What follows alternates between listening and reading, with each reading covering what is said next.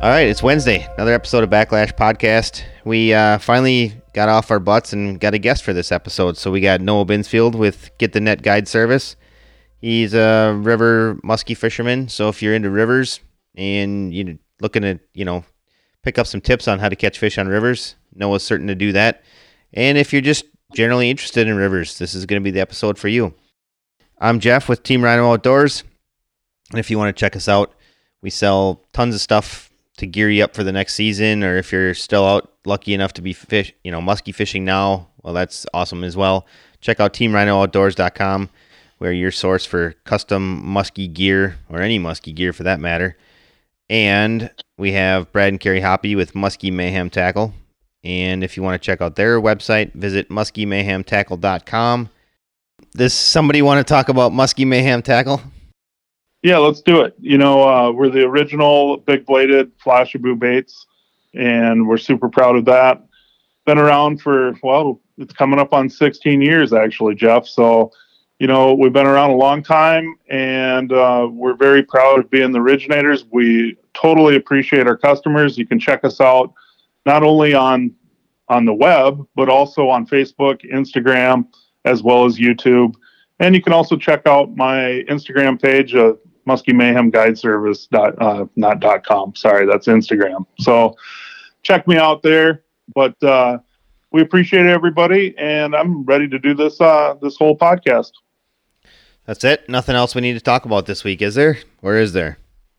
No, no sh- we you know we we got a couple new baits that came out this season, and without the shows, I mean, it's kind of a weird year, you know. So we have the uh, the new Trigger, seven nine Trigger, and we also have the new Detonator, the thirteen ten Detonator.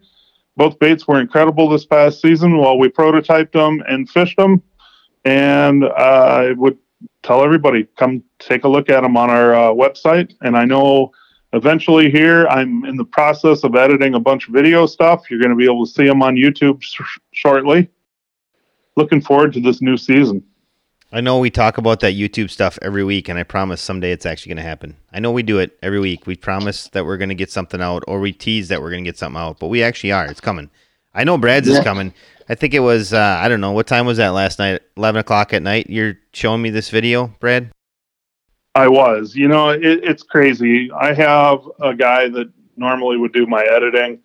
He's been struggling with some different stuff in his personal life, so guess what? I'm up. So I spent a bunch of time again this evening editing number two, and I'm hoping that uh, here in the near future we can start putting them out. I, I really want to do it in a normal consistency so that people have something to look forward to, and it's going to happen. It's just that uh, I'm not the speediest at this whole editing thing. Well, I don't think people realize how much time it actually takes to get that editing thing together. I'm not the speediest or the best, but I can still manage. But it definitely takes a lot of bit. Of, it takes a lot of time. That's why I haven't done it. I mean, I, Brad, you know what? You know what's been going on with me for the last week or so. So time's been a little bit short for the last week. I don't have any excuses for the previous four months, but you know, whatever. Uh, it, it's a challenge, Jeff, and I know you in your personal life you've had uh, you've been kind of tugged in several different directions. So you know, and and that's part of the gig here. But uh, being a small business owner, you do what you can do, and you just keep pounding away and chipping away at it until it it comes uh, becomes reality. That's a fact. Well, I don't have anything to add on here. If you're looking for muskie gear, like I said before, check out our website, Team Rhino Outdoors, and I think we should go talk to Noah about some river muskies. Let's get it done. All right, our guest tonight is Noah Binsfield, Get the Net Guide Service and Get the Net Tackle.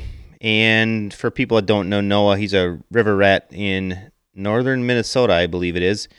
And one of the coolest adventures, for people that don't know, we we did this adventure with Noah probably in like twenty nineteen. I think we have two episodes on YouTube, River Muskie one, River Muskie two, or something like that. And uh, it's just a really cool deal with Noah. He, you're camping and, you know, in this wilderness river type setting, and there's big muskies there, there's little muskies there, and it's uh, it's just a really cool deal. So with that being said, Noah, thanks for taking some time out and, and talking fishing with us. I know we've been trying to worked this out for almost since we started this podcast. So it's cool that we finally got this to work out. Yeah, I'm happy to be here. Should be exciting. Absolutely. Talk about whatever whatever you guys want to talk about. I'm I'm game for that. Well, the first thing we want to talk about is your background. You know, your first time on the podcast, and, you know, just give the listeners an idea of kind of like what got you into the muskie deal.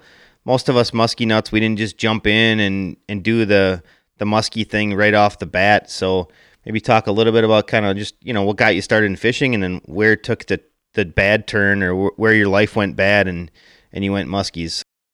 Yeah, I grew up with grandparents. Um, my dad... We fished all the time, did hunting. Um, it's always been a part of my life. I was lucky enough to grow up uh, near the Mississippi River, and I do spend a lot of time there and a, a lot of time on some other rivers around the state. But it's it's been a blast. I I got into muskies. I have a my dad's good buddy was a muskie nut, and all I remember is growing up, going to his house. He fished Loxula a lot back in the very early days of it, and seeing his pictures, um, the mounts on the wall, you know, after so long, I just, I, I got curious about it. So I asked him if I could borrow one of his setups, um, years ago, and I went to Lake Chamonix, first time ever fishing, about ten minutes into the day, had maybe a mid thirties fish, smoke a Cisco Kid topwater. The sight of that was pretty much the end of it. That's all it took was that one fish, and I didn't didn't really care to chase anything else at that time. I think that seems to be the story of a lot of muskie guys. Pretty much whenever they decide to start chasing muskies, that's the end of it, and they don't want to fish for anything else. I think it's because I've never gotten, I've never caught a bass that gave me, you know, nearly the adrenaline rush that a muskie does. Even if you catch a thirty-eight, thirty-five inch muskie, you know, those are all still exciting fish. So that's super cool how all that worked out for you. You know, let's talk a little bit about the guide service. When did you get that rolling? You know, I've been guiding for, I would have to say, a solid fifteen years now. I was pretty young when I started, but I didn't have a lot of clients back then. I didn't, it was just kind of few trips a year, and then, you know, it kind of ballooned. Um, in two thousand fifteen, I went to my first expo down in Minnesota, and ever since then, it's it's really became my passion, and I'm pretty much doing it full time now. Uh, I I guide rivers. I, I do very few lake trips. I have some clients that do like me to take them to some lakes, but the river's where my heart's at. It's There's just nothing like the river, in my opinion. It changes daily, basically. You never, you can't script out a season by what you did last season. Every year is constantly changing and different, and that's, I think that's what I like about it the most. I think it makes me a better angler to always have to adjust to the circumstances. So, no, you know, what kind of got you into fishing to begin with? I mean, were you, what what other species? I know you're talking about bass. You've spent a ton of time on the river. I'm just curious, you know, what led you to this whole deal then? Like, I would say, you know, I fished a lot of panfish growing up with my grandpa, and I always loved that. And then I got into the bass fishing, and I I love bass fishing. To this day, I still still enjoy it, but there's just nothing like, you know, the experience you get from a muskie. And um, I do love walleye fishing in the in the winters. Walleye's like my favorite thing to go after. Early spring before muskies, it's all walleyes. My dad's a big walleye guy. But yeah, I would have to say my grandpa was probably the biggest influence in me fishing. He always had the time to take me out. Always taught me, you know, it wasn't about what you catch or the biggest, it was just the time you spend on the water. Yeah, that's, uh, I think that's kind of a common deal. You know, I mean, you think about it, I fished with my grandparents, I fished with my dad. I would say my dad wasn't really a great angler by any means or fashion or form, but, you know, it's what put me where I am today. You know, he, he kind of embedded, he built the foundation or whatever that kind of put me into the sport. Yeah, and my dad is pretty much, he's a river rat too. I mean, he loves going out there. He's a big smallmouth bass fisherman, and the times that I would have to say he's why I fish the river is all the times I went out there, it's just, it's so different than a lake. It's it's hard to describe, you know. It's peaceful. There's a lot of stretches where there's no houses, there's nothing but farmland, trees, nature, and fish. You know, it's just it's an amazing body of water. I just, yeah, I love the river. I, I do love lakes too, but there's just nothing like going out on the river. And my dad has got to be my biggest influence for being a river fisherman. With my grandpa, it was always lakes. My dad, dad used to shore fish with me on the river where I fish now. And it's just those memories that I think make it so fun. That's what it's all about. I mean, we all have roots somewhere in the fishing world that kind of get you to that next level. And it's amazing. You know, not everybody's a musky fisherman, but it's a special breed, if you will. And I think um, all of those other species kind of lead up to us becoming musky fishermen. And not only fishing, but I think a lot of archery hunters also kind of slip into this whole realm. So let's shift gears and let's talk about what you're running on the river for a boat. I mean, you know, depending on where, what kind of water you're fishing on the rivers, um, kind of depends on what kind of boat you're running. Let's talk about that briefly. Yeah, I run a, I got an eighteen foot flat bottom with a jet motor on it. I typically spend most of my time fishing shallower stretches. There are a few areas you guys can get bigger boats. Um, up above the dams, there's, you know, deeper reservoir type situations. I typically don't spend a lot of time in those areas because they're very populated with houses, very busy with boat traffic and recreation. And I, I try to get off the grid, you know, and you definitely need a flat bottom boat. There are some guys that'll run prop boats, and there are some areas you can get away with running bigger boats if, if you know where you're going. But most most of my stuff, you know, a lot of the runs, if it gets shallow, I'm I'm running through six, eight inches of water. So without a jet boat, you're, you're just not getting to all the areas you can. Are you typically running from uh, downriver to upriver and then working your way back? Or how, how do you normally, what's your normal day look like? I am, you can ask Jeff this, I am all about run and gun. I don't float shorelines and, to me, what I call uh, dead water. Um, I've, I've fished out there enough. My strategy now is hit as many spots as you can, cover as many miles as you can. I'll, I'll run six, seven miles downriver to fish one spot at a peak time and head back upriver, and maybe two hours later go six miles back downriver to to hit that good spot again. Um, I definitely do not just hang out below dams. I, I Dams do hold fish. I know that. I, I am not a dam fisherman. I like to get away as far as I can from where most people are fishing. I was gonna say in the couple in the couple days that we spent on the water with you, I mean, I think what did we spend below a dam? Maybe twenty minutes, and all of our action yeah. came away from a dam. So it was uh, and you know, like I said, I don't want to. I can't stress this enough. Like the area that you fish has, you know, potential for every size fish that's that swims in there. I mean, the one that Steve missed that haunts our dreams still was a super giant. I can't even tell you how big that fish was. It was unreal. I don't know. Have you ever caught that one yet, by the way? I, you know, I don't think so. um, that was, you know, it says the stretches of river can go for miles between these dams, and you can have new fish show up in an area that they, they may only be there one time a year. Um, I know when the water starts to flow, I always call it a fresh, a fresh batch of fish seems to come up from like the reservoirs.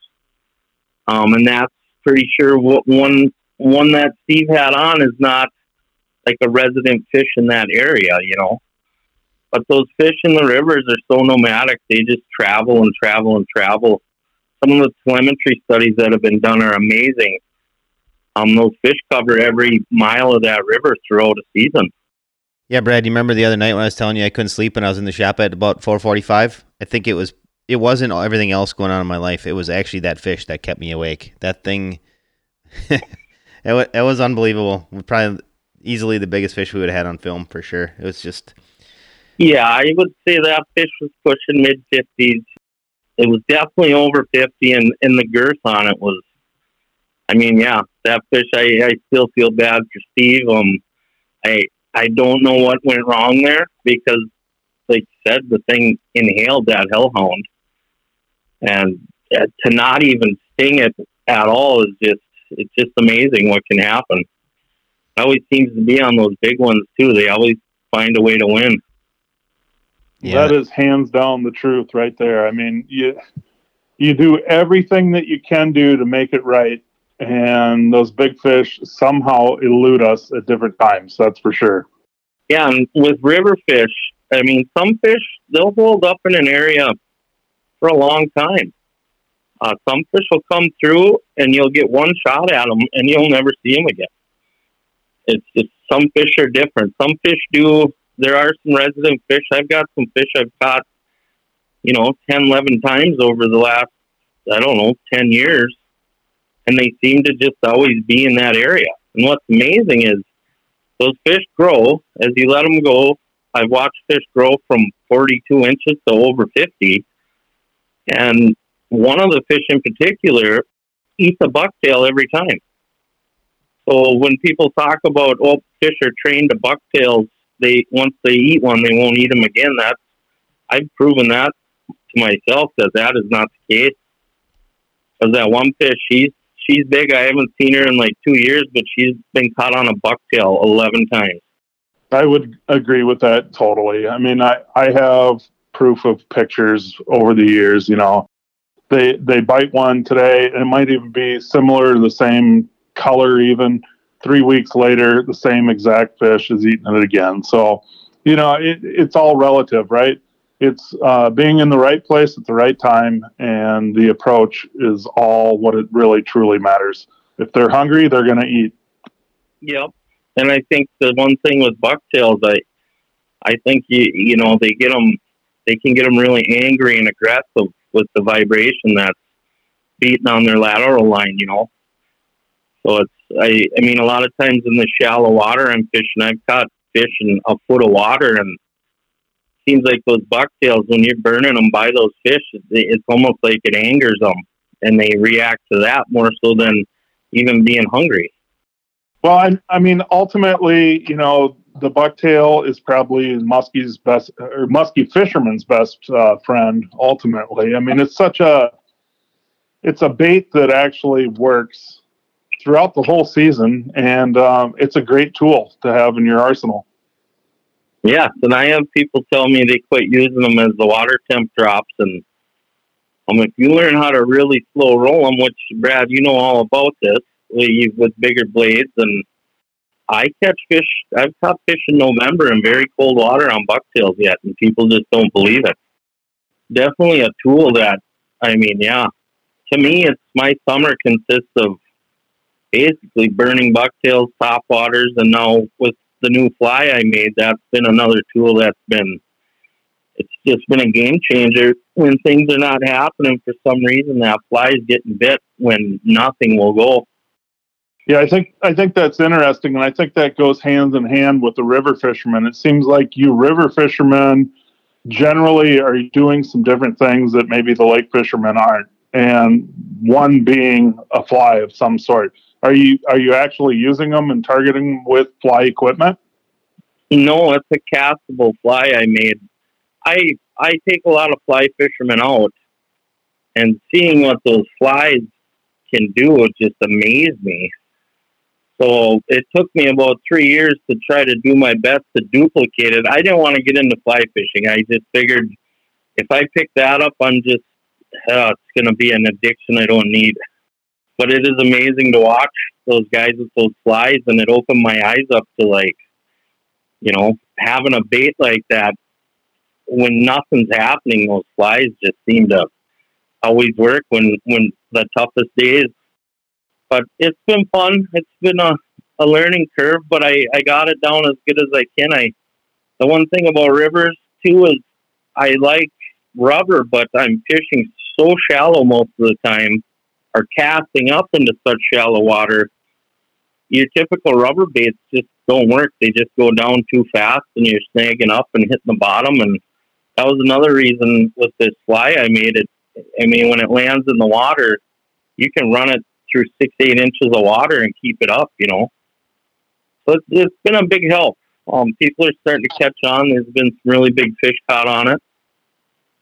Uh, but it's just another tool, like a bucktail, you know. I, I, I don't throw it all the time, but it seems to matter the most when nothing is happening. And that fly is just so, I would say, non-intrusive to the fish. It's just natural, and, you know, I don't think it's intrusive, and it just gets that reaction bite out of them. So the fly that you're making, is this something that's for sale, or is this... Um... Just something yeah, that you're so doing it, for your own? It is for sale. Last year I came out with it at the Wisconsin Muskie Expo. Um, I was hoping to go to the shows this year, but with the COVID thing, we've all been stuck at home. So I actually have a, a huge list going right now, and I'm making them. I, I came in tonight from the shop from making them and to do the podcast here. And um, I want to eventually try to get them into T R O and maybe some other retails, but right now I'm just so busy with other things, I just I I can't commit to all that yet. Sure. Yeah, I totally understand that. You know, one of the things that uh, we've actually been working on something similar, I, I would assume, I haven't seen your flies, but something that I, I think could really be devastating in the open water as well. So I think, uh, you know, lake fishermen, like I said, don't necessarily really go down that pattern necessarily, but uh, I think it can be viable there as well. Oh yeah, I'm I'm working on a doing a like a lake edition one that's heavier for the guys that throw big rubber. Um, it's actually a really big profile bait that, as you rip it through the water, the profile thins way down, and then when it pauses, it it just opens up to a big profile. And I do have some lake guys that have been doing really good on my fly. A lot of them want it heavier, and right now I'm working working on a design that still keeps the action with the added weight for guys that are fishing down deep. I, I uh-huh. hope to have that out by next summer. I, I don't know if you've seen the craze over in Europe for the pike fishermen, but the, the mouse that they're throwing quite a bit, they're using it for pike, obviously, in Europe, but kind of that same principle. Yeah, I haven't, I've seen some of that, um, those baits those guys are throwing over there, but I haven't, I've had a lot of my clients that throw the fly and buy the fly from me talk about some of the baits they have over there. I just, I've never really got into looking at them. So let's, let's dive in deeper to this whole river scenario. I mean, uh, you know, you've, you've talked about it. You like to be remote. You don't want to be by civilization per se. Um, are you utilizing the holes that are in the river, those natural holes that uh, seem to hold a ton of fish? Or, you know, you're talking about casting in six to eight inches of water. I'm kind of curious what the structure is that you're actually really going after. Well, it changes with the water levels.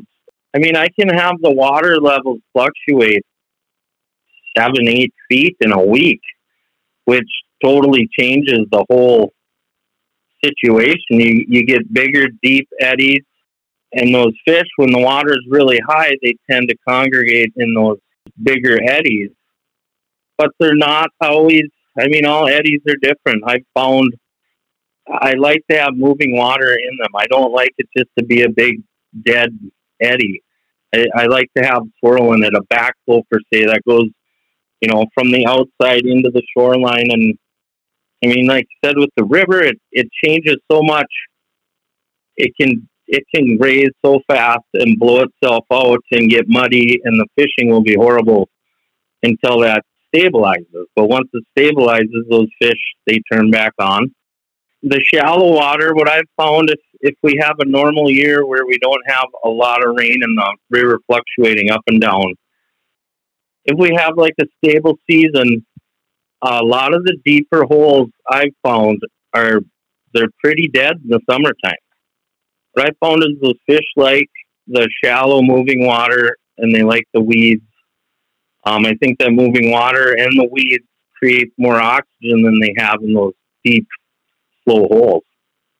But as the season changes, yeah, in the winter, as you get into, you know, late October, November, some of those big, deep holes can stack up with an amazing amount of fish, um, all in kind of one area, you know. But they also travel a lot in the fall, too. So uh, a big thing I do is I chase, as the water starts dropping into the fifties and forties, I like to really cover cover miles and fish some of these shallower, deeper holes, like mid, mid-range holes, because these fish definitely travel a lot before they settle down for winter. So you can you can catch multiple fish by covering ground instead of just staying in one deep hole, you know?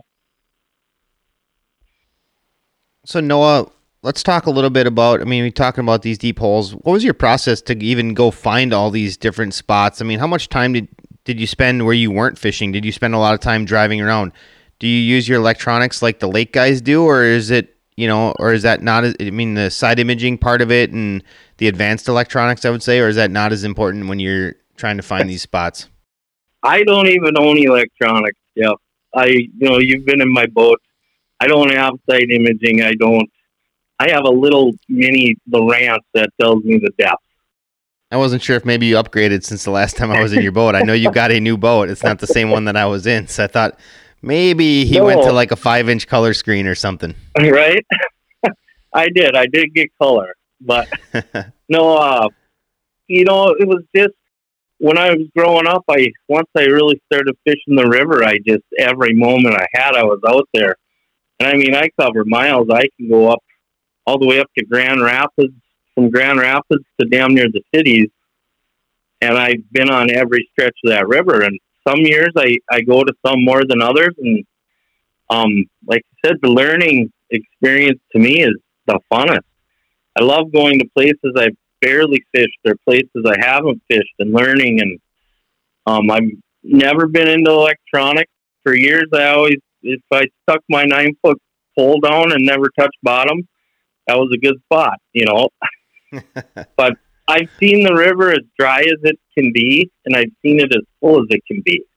So I have that mental picture of everything in my head, and I think that's why I've never gone to electronics, because I've seen the bars when they're dried up and out of the water. So when the water's high, I have that mental map in my head. Pretty much why I've never gone to electronics. And the way electronics are getting now, it's You know, it's insane. So I guess if I ever got into them, I, it'd be weird. But like I said, I've seen the seen the river, all the stretches so low. I just, I have that mental map and know, I know what I'm looking at. You know, a lot of my clients get kind of flustered because they don't, don't really get it, or they get in my boat and say, where's your electronics? And it's like, well, I, I don't have any. You know, I've never been that way. I like to fish and not stare at a screen. Well, and I know it certainly isn't affecting your your catch rate at all, that's for sure. So I was just uh I was just curious, you know, if maybe things got a little bit different over in your in your neck of the woods. It's like I said, it's been well, a year and a half. I've been contemplating on it. I'm sure soon I'll end up joining the club and putting a, a screen in my boat, but for now, like I said, I I just, you know, love to fish, and I never really needed electronics. I never, on the river, I know guys that do have them, and they don't, they don't always work as good with the current. You don't get your readings that you do on lake. So I've had some guys say it's really tough on the river because if you're in fast current, it's not picking up that true signal like, like it does on a lake. So what kind of currents are we talking about? I mean, how strong a current are you in? Oh, it's, it can be raging. Um, I guess mile per hour, I don't know, but um, there's times it can be, you know, square foot moving up to seven, eight thousand, ten thousand square feet a second. You know, like it's, it's that's kind of how I look at the charts. There's there's a Minnesota River chart tells you every flow, and they rate it by foot per second. So it's, I mean, you can get in some really fast waters. and all it takes is a, a break or a seam, and those fish will they'll be in that current, you know. Do you ever see that um, these fish, I mean, are they like located like behind some sort of a structure um, other than like, say, a wing dam or something like that? But like, say you got a big rock somewhere. Are they tucked in behind that rock, just kind of hiding out of that current? And, and basically, yeah. What's your approach to those fish if they are? They can can be pretty much anywhere they want, but they're always looking for some obstruction in the current. And it doesn't have to just stop the current dead. It just needs to be a seam, or like you said, behind a big boulder, they can tuck right up behind that, and there's a little eddy there that those fish don't have to expend any energy while they sit there. Um, that's where I, I throw a lot of little bucktails because they come through the current better than big blades, and topwaters.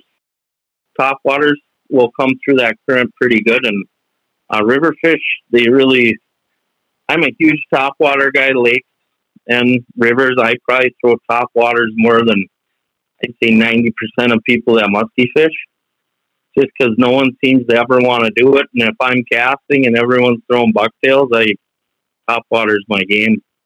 Um, but, yeah, littler baits tend to run through that current better than any big baits. Little, like, super shad wraps are very good for that. Um, but the bigger the bait, the...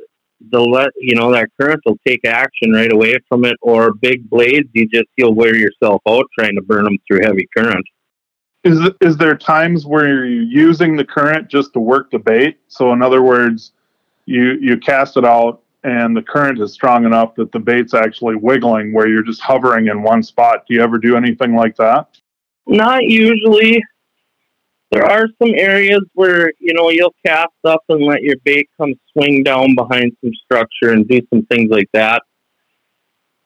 But most most of the time, those fish are set up, you know, not so much, say, one big rock out in the middle of the river.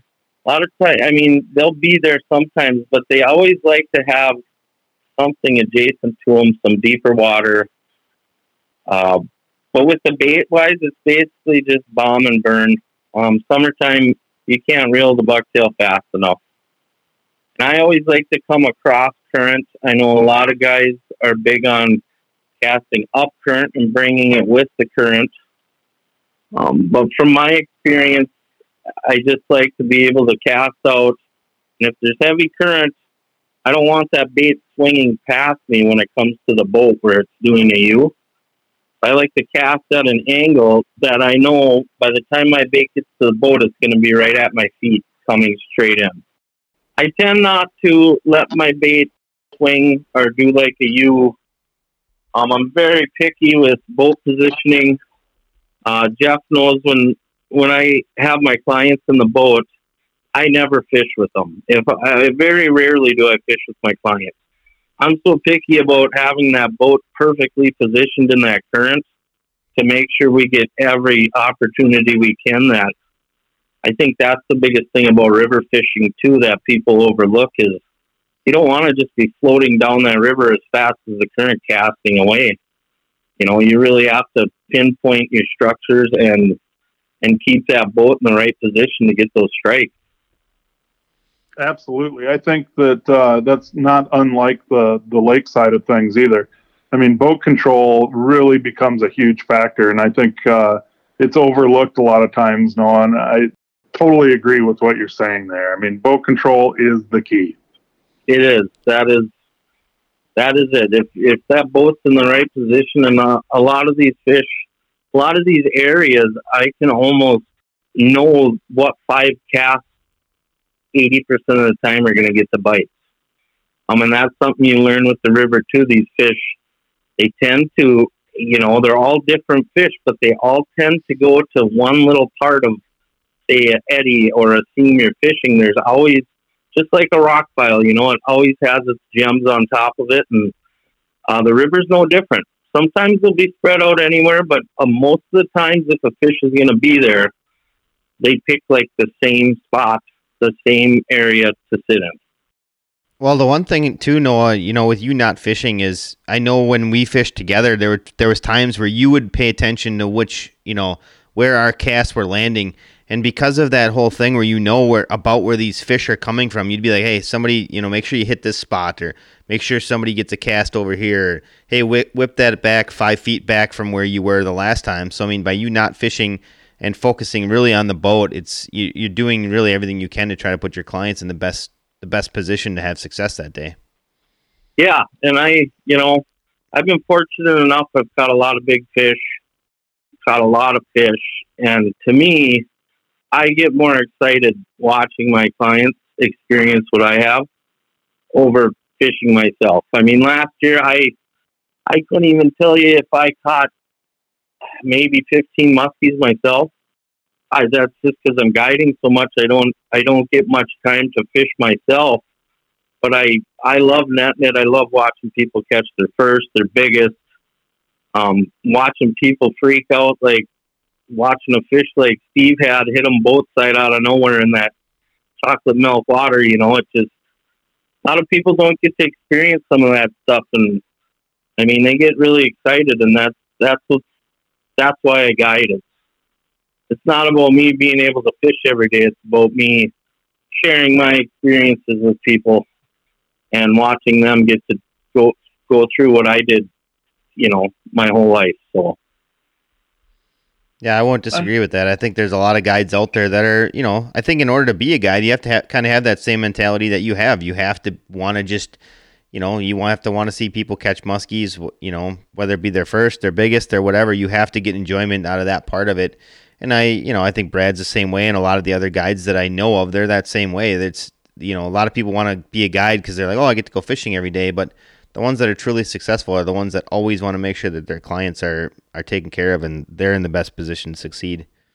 Yeah, and I, I can definitely tell you, running a boat in the river and casting at the same time, the boat control, I mean, I'm pretty good at it because I'm used to dealing with the current and and everything, but it, it definitely changes. The boat control is not as good when I'm running a boat and trying to cast. So sitting back is, you know, I enjoy it, every minute of it. I, like I said, I've been lucky enough to catch fish, and I don't have anything against guides that cast and fish there all the time. It's my preference is, you know, if you're going to pay me for a day on the water, I'm going to make sure you have every opportunity to catch a fish. Um, I, I myself, I, I'd rather net one than catch one. I think I think that's huge, actually. I mean, for a guide that uh, operates in that way, it definitely makes a big difference. And, I mean, hats off to you. So I'm curious about this. You said that from Grand Rapids to the Twin Cities, you basically are fishing. Is there any stretches in that river that don't maintain fish and, and keep fish in that a certain pool? Um, no, the Mississippi... If I'm out fishing the Mississippi, there's there's fish throughout the whole system. Um, that's the most natural water in Minnesota. Most of the natural lakes are watershed from that river. Um, there is some other rivers that have fish in them too in Minnesota that people really don't know about. But um, for the most part, I do most of my guiding on the Mississippi, and I mean I have miles and miles of river to fish. It's I mean, if you put it all together, it'd be like fishing Mille Lacs. There's just, there's so much water. And the thing is, there's, there's the popular sections, you know. I mean, the Linders have been fishing and filming up by Brainerd for years. Um, there's uh, a good population of fish there. Some stretches have less of a population, but those fish are still there. Um, and, and our population is a very low population in the Mississippi. It's not loaded with fish. It's, the D N R considers it very low. So that makes it tough too. And that, you know, it's one hundred percent catch and release since two thousand three. And I think that's been a big help for the river. But no, all, all sections hold fish. Some hold more than others, it seems like, but some stretches are built to where it's super shallow for miles and miles and miles, where there is no deep water, and those fish tend not to use that area. So it can seem like there's more fish because they'll congregate into that smaller, deeper section, you know? you're fishing the river like this, are you going up some of those feeder creeks or feeder rivers that uh, are feeding into the Mississippi? Are you are you checking some of that stuff out as well? Yeah, definitely. I'm an explorer. Like I said, there's there's more than more than one river in Minnesota that's holding muskies, and um, you just gotta you gotta give up your numbers and want to catch fish to go find those, and that's part of my passion is searching out fish that are unfished. Because let me tell you, when you find them, they eat because they've never seen nothing, you know. So it's it's definitely it's it's tough, and you got to give up your want to catch fish to explore and find new waters. But I do it every year. I push myself when I don't have clients. I go to places I've never been. I try to always add to to my knowledge every year, and new water, and um, with all the stocking that's went on in Minnesota with rivers running through them, uh, these fish travel through those rivers too. So all it takes is a little homework, you know, on the computer and looking at maps, and you can find new waters. They're not going to have thousands of fish in them, but there's there's going to be fish in them. You just got to go find them. Yeah, you know, are you also exploring other avenues and rivers throughout the state? Yeah, I mean, there's, like I said, there's lots of rivers uh, with fish. The Big Little Fork rivers up north, I mean, that's adventure fishing, and there's a lot of rivers connected to the Rainy River that, you know, the Big and Little Fork, those are Rainy River, Lake of the Woods fish that are inhabiting those rivers. Uh, yeah, that's I've where actually, they have to come from. I've actually fished the Little Fork. It's been, man, I don't even know, thirteen, fourteen years. But, you know, it, it is, it's, it's exploring. It's, uh, it's a whole different mentality of fishing. And I, I think it's, it's something that if you're a true muskie angler, you need to go out and explore. And I, I give you all the credit in the world for doing what you're doing. But, uh, It, it's cool stuff, that's for sure. Yeah, I mean, I've always been that way. I, I like to go on adventures, and I mean, even even the Rainy River has got a good population of muskies in it. It's known for its walleyes and sturgeon, but, I mean, it's connected to two of the biggest muskie lakes up in northern Minnesota, you know? Um, so those fish, they live in that river, too. It's just a matter of, you know, the biggest thing people I see these days is people cannot get outside of their little box. Uh, they learn a lake, and that's where they fish, and that's the only place they fish. And they know they can catch fish there. They have confidence there. I just have confidence in, I guess I'd say myself, enough to just go, go on these adventures. And if I don't catch fish, I don't catch them. I mean, Mike Keyes is all about that, you know. His show, a lot of his trips are new, new exploring trips for him, and and that's, to me, that's the funnest part about muskie fishing is being able to just get away and go to places no one dares to even travel. I would agree with that, you know, and one of the things about that too is that uh, even when you're not catching fish, you're learning something.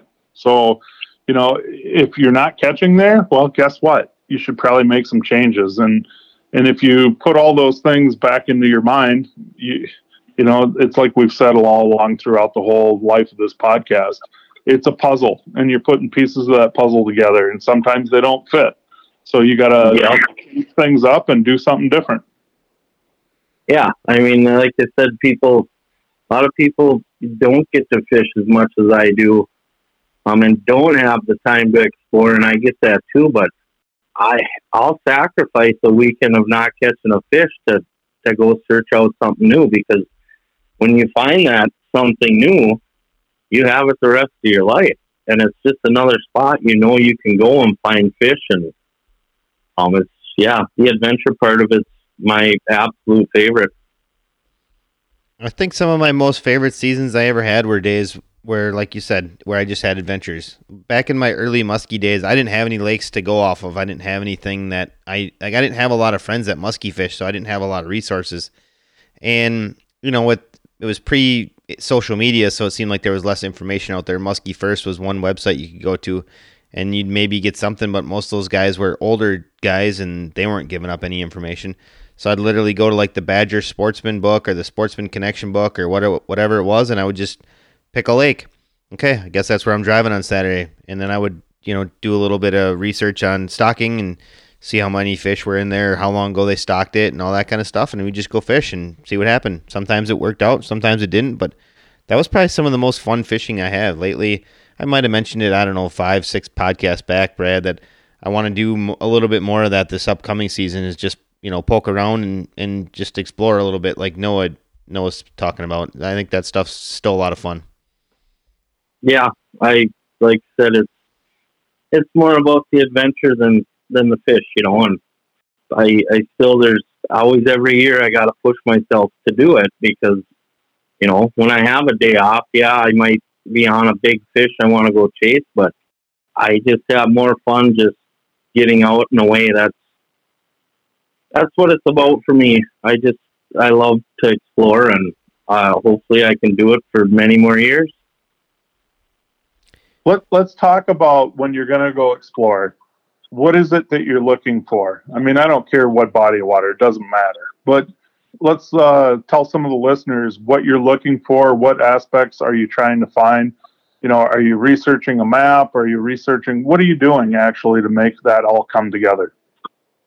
I do a lot of, you know, time on the internet. A lot of what I do is just Google Earth.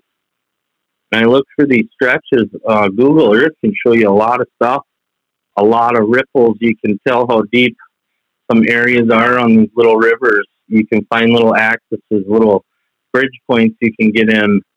And then, yeah, I typically Google Earth a stretch that I think in my mind looks good. And then I go attack it. And sometimes you get there and you don't even don't even put the boat in the water because it's it's just not fishable. But other times you get there and you find these little stretches and you just learn from there, you know.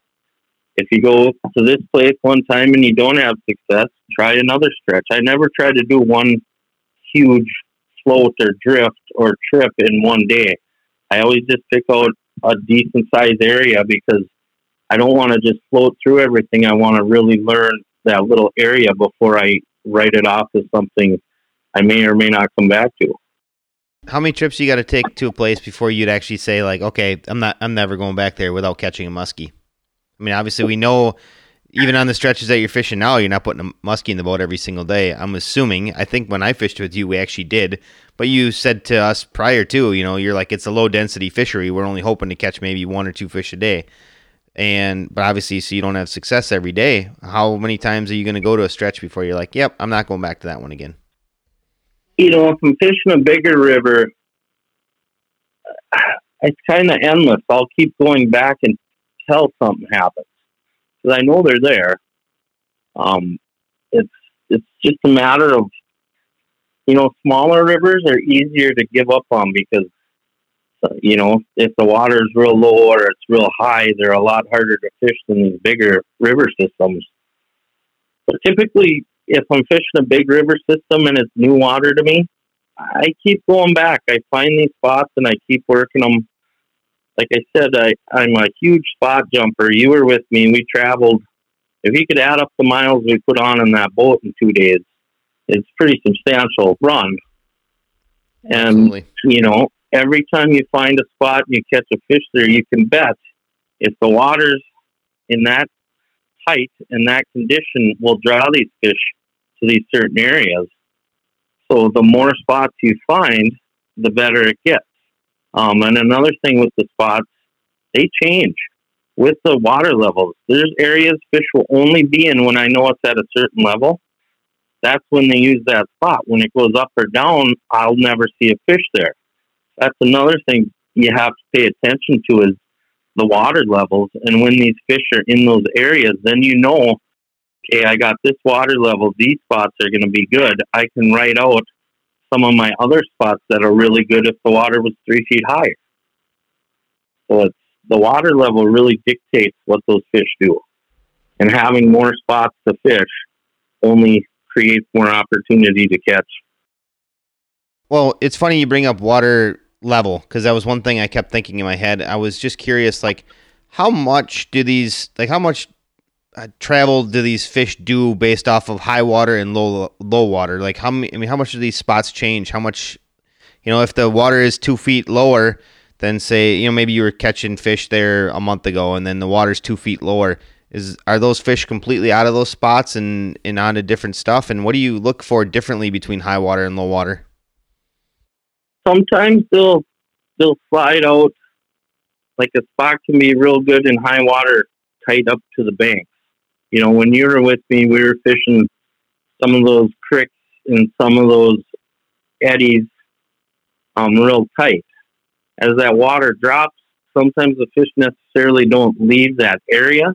They just slide out to where the next little drop-off is. That when the high water's there, it would have been raging current, but as the water recedes, those fish sometimes will just bump out off that structure instead of being right up on top of it. Um, and, but some fish will travel. I I had a incident six years ago. My buddy called me. He snapped his line on a big fish. Somehow his line broke. He had like thirty feet of line out. I actually, the following evening, snagged his line and pulled his fish in by hand over a mile and a half away. So that fish overnight swam a mile and a half, just got up and left, you know. I kind of look at the rivers as, it's like a highway. And these eddies and these spots they stop are no different than us traveling across the country. You're going to hit your little waysides, your stops to eat. You know, I kind of look at it that way, that these fish will travel when they want to. It's nothing for a, a fish to swim up or down river ten miles. I mean, they could easily do that in a day if they wanted to. And, you know, on the rivers, these fish do that. They move a lot. Is it mostly habitat-wise that they're that they're traveling, or is it bait fish that, that they're traveling after? Like, I mean, I'm assuming they're not just traveling for the sake of traveling, I'm guessing. I don't know rivers that well. I have spent some time, but not a ton. So I'm just curious, like, is there a particular reason they're they're making these migrations? Yeah, I, you know, I wish I could figure that out. But there's definitely fish from telemetry studies they did. I think this was more back in the eighties on the Mississippi uh, between Little Falls and Brainerd. And you have some feeder rivers. And some of these fish traveled the whole, all of the river, covered the whole thing in a season. There's a couple other studies in some different areas where I know they had twelve fish tagged. One fish lived within a mile of the dam the whole time it was tagged, never left that area. The other eleven fish would come up to that dam during the spring and spawn, and by wintertime they'd be all the way back down in the reservoir and spend the whole winter down in the reservoir. And periodically through the summer, those fish will just make a run and come upriver, you know. Um, the deeper reservoirs, the one reason I, I don't spend much time there anymore, and I, I truly believe most of the biggest fish live down in there. It's just there's so much water for the density of fish, it's really hard to target them. And plus you have your boaters, your jet skiers, um, which makes it even more frustrating. And, and all of a sudden you'll get those fish will make a movement, and all of a sudden you'll be on a fish like Steve was, and that fish was that fish disappeared. I think I seen him one time after that and never seen him again. When you mention jet skiers, pleasure boaters, whatever, that's one thing that's nice. It doesn't seem as though like this the stretch that you fish the majority of your time on, I would say, is doesn't appear as though you get a lot a lot of that stuff to deal with. So that's the benefit of fishing a river for sure. Yeah, there's definitely areas to get away. And you know, we talked about dam fishing. I it's just not my style. I know there's fish there year round. Um, a lot of big fish get caught at the dams every year. I hear about it's my style is just so run and gun, and I like to be to areas I know no one's pressuring, you know. I mean, they do get pressured, but I, I pressure them every day in some of these areas, but um, I like to just get miles away from landings and wherever, you know, most people, there's always a landing below a dam. Most people will fish from that landing to the dam, and that's about their run, you know. Uh, it took me a long time and a lot of wasted hours running these miles of river and not catching anything until I put the puzzle together on where they're doing and what they're at, you know. It's funny you talk about pressure a little bit, because I, I think back to when I fished with you and how you were like, you know, I don't think we want to go fish over there. I saw one guy fishing there either this morning or last night or whatever it would be. And I, I had to giggle because, like, for, you know, me, and I'm I'm assuming it's that way with you, Brad, like, that's not pressure to me. But for you, you're like, oh, there was one angler in there fishing. I probably should stay away from that one. So I just, I, that's a, a funny story I had from fishing with you. I like, uh, I just like being alone. Even if there's people out there, I'll just run way down river and I'll fish some new stuff or try something different. I just, I, I don't like fishing around other people. You know, it's all relative though, Jeff. You know, you think about it, pressure is a weird thing. And, and when you're fishing some bodies of water that don't have any pressure, and you do see that one or two anglers, I mean, it, it's kind of one of them deals where you just, hey, I want to get out of here. So I, I, I totally understand that. Yeah, it's always how I've been too, and I, I respect other fishermen on the water. If I get, if I know some locals that, because the river, it gets plenty of pressure. It's it's not unpressured.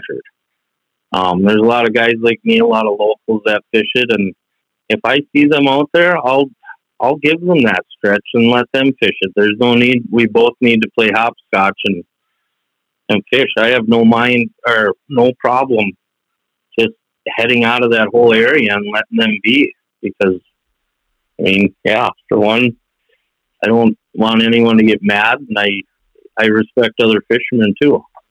Yeah, I think that's that's a positive note, honestly. I mean, in today's world, especially this past season, you know, where people were, there was more fishermen than ever.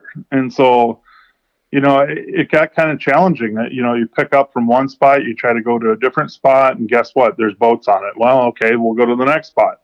You get to that spot and there's more boats on that one. So it became challenging this past season, honestly. And it got to the point where I told Carrie, I said, I don't even want to fish a Saturday, because these Saturdays were so loaded with people with the access and on the water. I was just like, man, what am I even doing? You know, it, it was insane. He said that, but then he Saturday rolled around and he couldn't help himself and went anyway. Yeah, I've been that way too. Hard to sit at home. Hey, it's hard to catch him from the couch. We always say that, but that's the truth. Yes, it is. We don't we don't always say that. You always say that.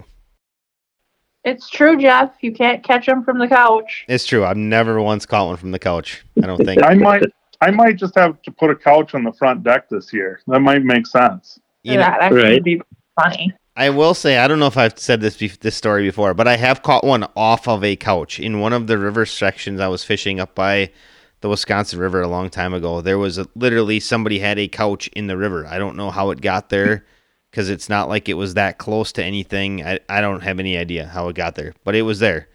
And I've literally casted behind the couch, and I've caught a muskie on it. We actually used to call the spot, hey, let's go fish over by the couch. That's awesome. That sounds like you're fishing Cave Run down in Kentucky. You know, you're, you're fishing a school bus, um, a T V, maybe a freezer or something like that, but yeah, I mean, all those things can be structure at one point in time. Well, I haven't been up to the spot in I don't even know how many years. I'm guessing it's eight, ten years maybe. So I don't even know if it exists anymore. I'm hoping to maybe go check it out this this uh, upcoming season and see if it's still there. At least I'll re- I'll have the memories of catching a fish off the couch at one point, whether the couch is is intact or not. I'm assuming it's not. It's been out in the weather, in the water for ten years, so I'm guessing it's gone. But you know, whatever. It's still it's still a fun story. Yeah, you got to love that. That's awesome. All right, Noah. Well, we really appreciate you taking time out of your schedule. I know we've tried to, you know, get this lined up for, like I said, probably almost since the beginning of the podcast, because I've obviously known you, you know, through the Wisconsin Muskie Expo was probably where I first met you. And then obviously I've always wanted to fish with you and finally got to have that happen a while back. So thanks for coming on the podcast. For anybody that's looking to get in touch with you, to either, you know, book a trip or potentially get one of your bucktails or your, your fly bucktails or whatever, the new bait that you got, the hot bait. I know the guys have been dying to get those things. Uh, how do they go about doing that? Um, I have a Get the Net Guide Service and Tackle page on Facebook. Um, that's where most of my contact comes through. I do not have a website anymore. So you can go on there. It's got my phone number on it. You can email me at get the net six nineteen at yahoo dot com. And yeah, get a hold of me through Facebook. My phone number's in there, or email me, and I can definitely uh, get you out on the water. That's good stuff. Um, are you on Instagram as well, Noah? No, I am not. Good for you. I can only handle one social media platform. Well, I've never done Facebook. I'm on Instagram. So that's why I was curious. You know, it, it's funny. It's a common um, theme. A lot of muskie guides are not, they don't have a website anymore. So it's either Instagram or it's Facebook, one or the other. But uh, yeah, I want to I want to personally thank you. And I know uh, Carrie and I enjoyed this a ton, and we appreciate you coming on for sure. Well, yeah, thanks to all three of you for having me on. So we just want to thank the listeners for coming out, checking out another episode of our podcast. If you're interested in Noah, check out Get the Net Guide Service on Facebook. And uh, once again, we just want to thank everybody for listening, and we'll catch you all next week. All right. You guys have a good night.